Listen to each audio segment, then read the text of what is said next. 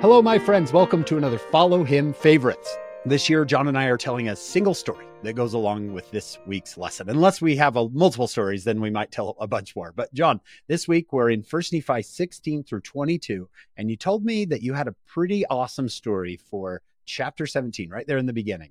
So, what is this story you've been telling me about?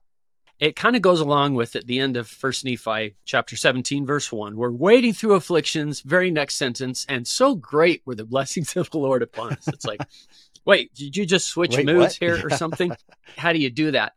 Years ago, I had a book called Chicken Soup for the Soul at Work. You know how many of those there are, right?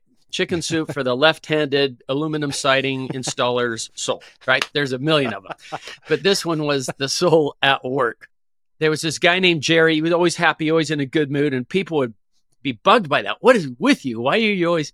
And he said, Well, I just every morning remind myself I have a choice.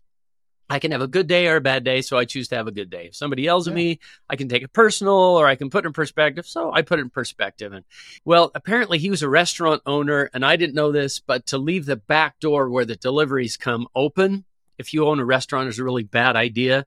Some Mm. robbers had been watching the place, held him up at gunpoint, three of them.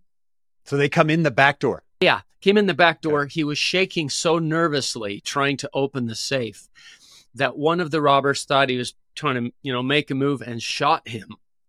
He's in the back of his restaurant. They shoot him, they run away, and he's thinking, there's nobody here, nobody's coming.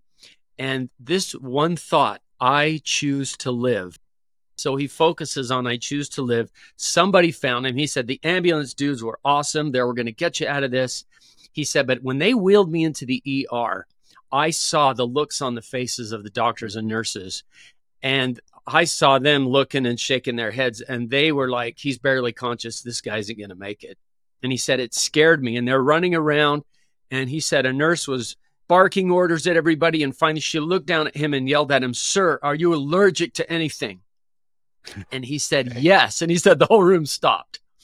They all Right. stopped. And he said, Bullets. And then they all cracked up. He looked at the doctor. He said, Doctor, Bullets. I am choosing to live. So operate on me as if I'm going to live. Now, we all wish it were that easy. Right. But I love that he knew I can choose the very best way to look at this right now, kind of like Wow. Nephi did there in First Nephi 17. Because Nephi can say, We're waiting through afflictions, and isn't this great? Pass the raw meat, you know? right. well, John, that's fantastic. You are free to choose, right? You're free Yeah. to choose. And he sees we're hip deep, you've told me. We're wading through waiting through afflictions. affliction. So great were the blessings of the Lord upon us. Yeah. John, I love it. I love it. Come join us on our full podcast. It's called Follow Him. You can get it wherever you get your podcasts. We're going to be with Dr. Tyler Griffin this week, and you're going to love what he does with these chapters. And then come back next week. We'll do another story on Follow Him favorites.